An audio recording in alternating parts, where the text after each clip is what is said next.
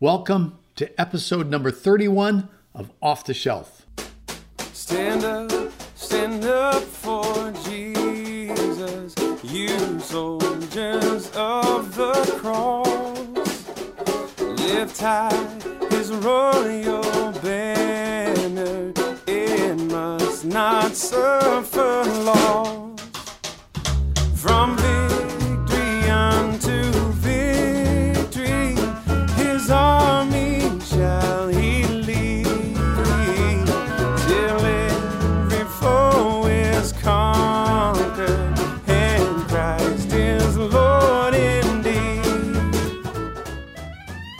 Hello, everyone. My name is Rod Bergen. We're delighted to have you with us today on Off the Shelf, a podcast that looks at what it means to be a true follower of Jesus in the context of Scripture and the message of William Branham. We have now reached into over 100 countries with our podcast, and I want to welcome you into our conversation today. In this episode, we are continuing with the conclusion of our interview with Sylvia Perkins. We hope you enjoy the podcast. So you left Lee Vayle's church uh, when he told you to burn all your stuff, and and then and then where did you go? Well, we just went a little bit of everywhere. We went to Donnie Reagan's. We went to several churches in Lima. We went to Samuel Johnson's church in Ann Arbor. We just went to a lot of different churches, and we got the same. And LaFontaine's church in Toledo. We got the same story everywhere. You must move here to make the rapture, and that. And they all had a different little flavor of the message they taught and we just couldn't seem to find anything that hit a chord with us and kind of we were drifting we didn't go to church much and we were kind of drifting away from the message in our heart But all through this time, you knew from your experience as a kid that there was some haywire stuff going on. How do Oh, you yeah. how do you mesh that with with actually believing William Branham was a prophet? I guess in my deep heart I really never did.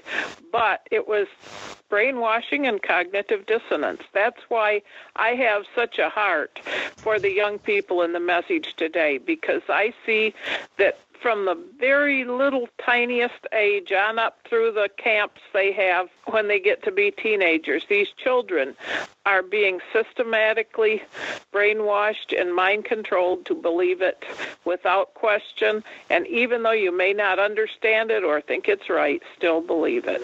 And my heart really goes out for them. And those people are fed information that in fact the ministers know is not true or they refuse to look at it.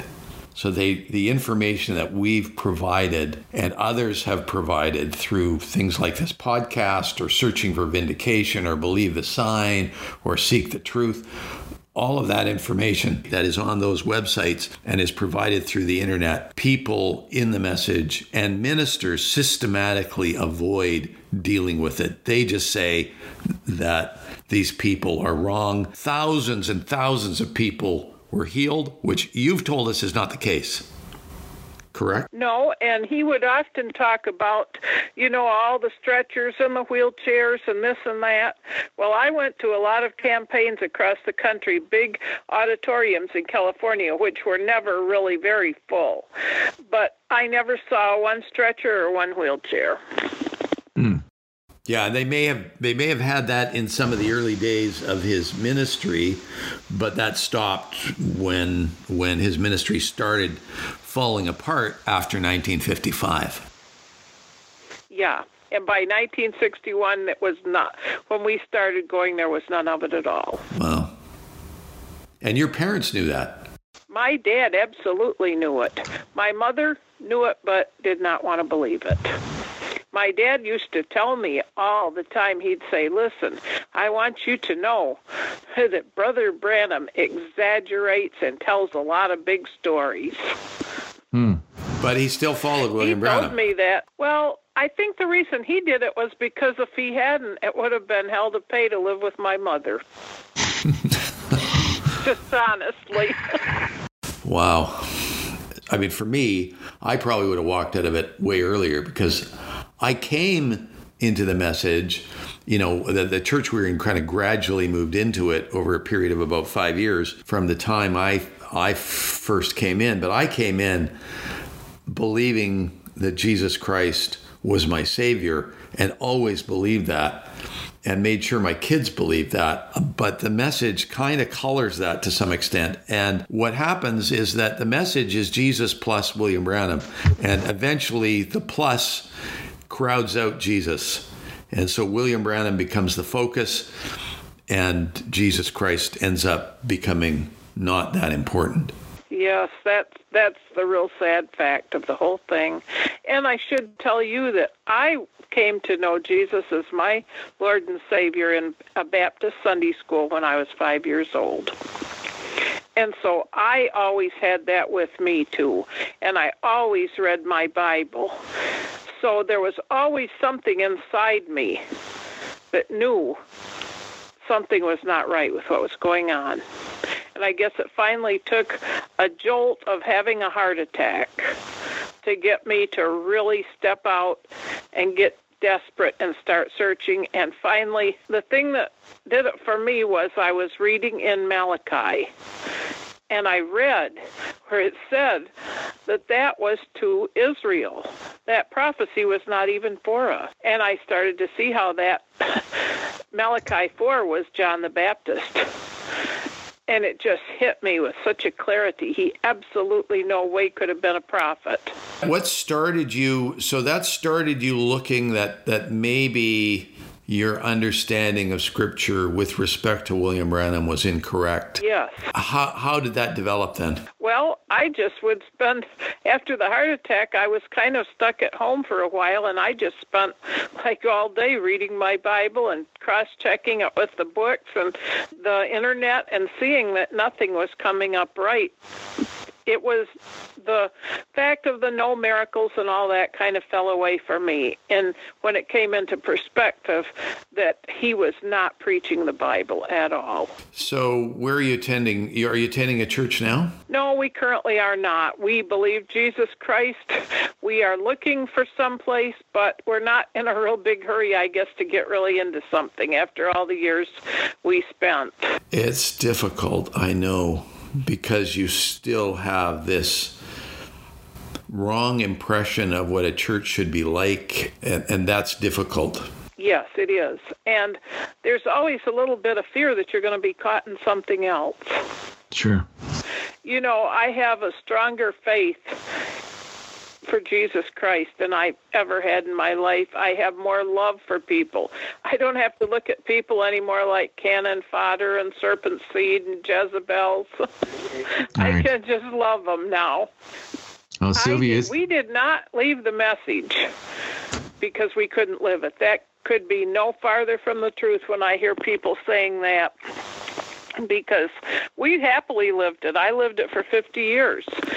And about the time I was leaving, I should tell you something real interesting. I had a real sweet cousin that was a Catholic, and so as a result, my mother would absolutely not allow me any contact with her growing up. And so, about the time that we left the message, I decided I was going to reconnect with her. And so we went and had lunch together, and not our lives had, she lived in Arizona, and our lives had basically not intertwined much. But she was a Catholic Christian. And I must tell you, Christian, there are Catholic Christians. contrary to what we were taught. And at the end of our lunch together, we were leaving, she said, Can we pray together? And I said, Oh, sure. As she was praying, she began to speak in tongues and then interpreted. And I just I couldn't believe what she was saying because it was the Lord speaking right to me. It said, you know, basically you've been in bondage for 50 years and I'm setting you free. Wow. That's and she wonderful. had no way of knowing any of it. She did not know a thing. I never told her about my life in a cult. I never told her about any of that. So she didn't really know. And that was something that has given me a lot of, you know, courage to go on and a lot of, I can see everyone in a different light now. You, know that Jesus Christ is interested in you personally Yes. and that He wants right. you to live a life of freedom in the Holy Spirit and to be free to serve Christ in the beauty of holiness, which is not rules and regulations. That's right.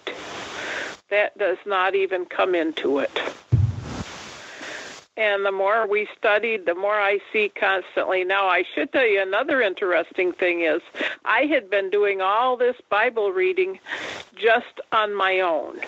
I didn't know anything was going on, and I got a note from a friend, and she said, "I noticed that you are um you like Believe the Sign on Facebook." Well, I had liked it years ago when it was a message witnessing tool website and never really gone to it for years. And I said, and she said, I just want to warn you that they have totally blasphemed the Holy Ghost and left a message, and you need to immediately dislike them and don't go to them. well, of course, you know the first thing I did. and I was just amazed beyond words to find out that somebody else was seeing the same things we were. Wow. And it seems to me that it's a true move of God right now to get people out of the message. Yeah, we would agree with you. We would agree with you wholeheartedly.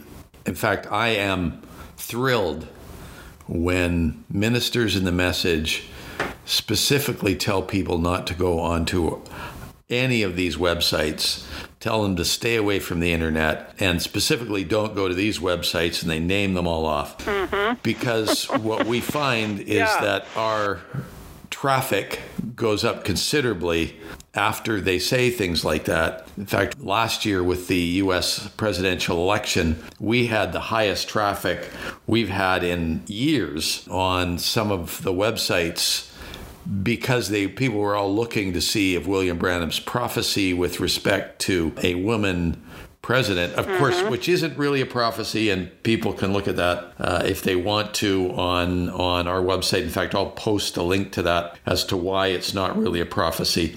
They can see that on the Believe the Sign website. I'll link to it. People are very curious, and so we get lots of people come to our website as a result of that. Thousands and thousands of people. That's wonderful. Yeah, we're quite encouraged by it. Yes.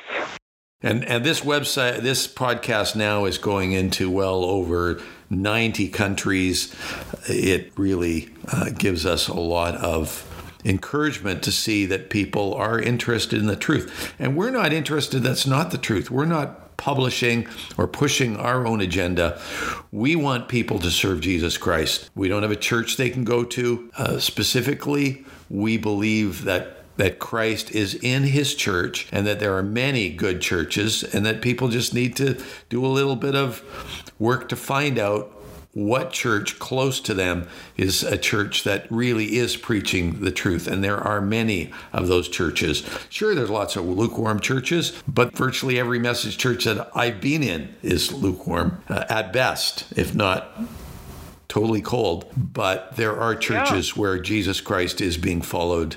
And that's what we're interested is people being true followers of Jesus Christ. That's right. That is right. Sylvia, I just want to say how encouraged I am. Uh, just this has been so helpful for me just to hear you give your uh, testimony because I struggle with giving enough grace when when people I feel like they've had enough information. And in theory I understand what cognitive dissonance does to people but you know looking at it objectively I, I don't think I've had enough grace for people because I, I can understand how someone you know once you know something is not true well for me that's that's it. It's it's over. Like if it's not true I'm done. And to hear you explain so thoroughly your thought process after seeing what you saw and and hearing the behavior of some of the people who were in in his meetings at the time um, it's just it's staggering on one hand but on the other it really helps me to to give some space for people that is it's the brainwashing is so powerful that you just have to give uh, give some grace for people to have time to process uh,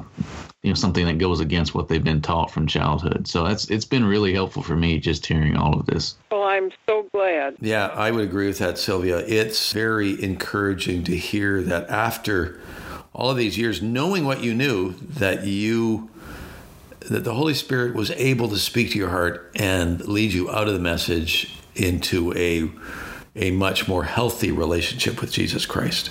And believe me, it's not been easy. No. There are times when you just want to give up, but it's been so worth it. I, I do want to say, and, and this is for our listeners, that I would ask that everyone that's listening to to the Off the Shelf podcast would really pray for people who are still in the message. I just received an email. This was ten days ago, and it was for from an individual. I won't mention his name, who wrote into us and basically said, "Thank you for the Off the Shelf podcast." I listened to a few the other day and can honestly say the time spent was some of the most important in my life. And then he says, Please pray for us. We're battling to leave the message and are really struggling. And that's what we need to pray. I don't think pe- people, the only people who can really understand that are people who are in the message. And for some of us, I, I know for me, Bryan, it sounds like for you, when you looked at the truth, it wasn't a hard decision. There's the truth, and there's something that you realize wasn't the truth. And The that- consequences of the decision were hard, but the decision wasn't hard. Yeah. no, but I for agree. many people, the consequences of the decision. And I had people. I real. I've had people tell me this. I realize that I, if I leave the message, I will lose all my friends. I'm not prepared to do that, so I'm going to stay in the message Yeah. because it is very Yeah. difficult. I lost the majority of mine, but I'm still believing that some of them are going to see and come out of it. Amen. And we will continue, and I certainly pray on a continual basis for that. God, through the work of the Holy Spirit, will bring people to the realization that what is true is God's word. God's word is not the message, God's word is contained in the Bible, and we can receive life through that, through the Holy Spirit speaking to us through God's word, which is being provided to us by God through what's contained in the Bible and not the King James Version. King James Version is a wonderful translation 400 years ago, but there are so many more uh, translations that are in modern English today that are much easier to understand. And I would encourage people if you're thinking about leaving the message, if you're thinking about wanting and, and interested in wanting to know what's the truth, get a copy of a good translation like the NIV or the ESV or the New Living Translation. There's or the New English Translation, the NET. One of these translations, and don't rely on a single translation. I read a number of translations. Well, you know what helped me? What helped me a lot when I was studying before I left, I got a Bible that had five translations on each page side by side. Mm-hmm. Yeah. And that was just wonderful and really coming to the truth of what was being said. Yeah, through reading scripture in in a number of translations side by side, you'll actually come to a much better understanding of what was said in the original Greek. Because, you know, as we know, the the New Testament was written originally in Greek and it has to be translated into English, and that's a difficult process. And every translation, including the King James Version, has a slight bias. And by reading a number of translations, you can get closer to the original meaning of what was in the Greek if you don't understand Greek yourself. Yes, that's exactly what I did. Well, thank you very much, Sylvia. We are uh, really encouraged by what we've heard, and I certainly want to thank you for telling your story. And I pray that people will be encouraged and come to a knowledge of the truth through listening to your story and the stories of others like you. God bless you. Well, I just wanted to tell you that if you put one song in, my theme song is My Chains Are Gone, I've Been Set Free. That Amazing Beautiful. Grace version. I have enjoyed the songs that go with the um, testimonies too. Yeah, yeah, some of them are a little strange, but I, I do have a sense of humor. I noticed. God bless you. God bless you too. Thank you. Thanks, Bryan. Thank you, Silly. Thank you, Rod. If you have any questions or comments, we would love to have you leave them for us on the offtheshelf.life website. Or you can send us an email at either Bryan, spelled with a Y, at offtheshelf.life or to me, Rod, at offtheshelf.life. Thanks for joining us. Have a great week. Stand up, stand up for Jesus. The strife this day the noise of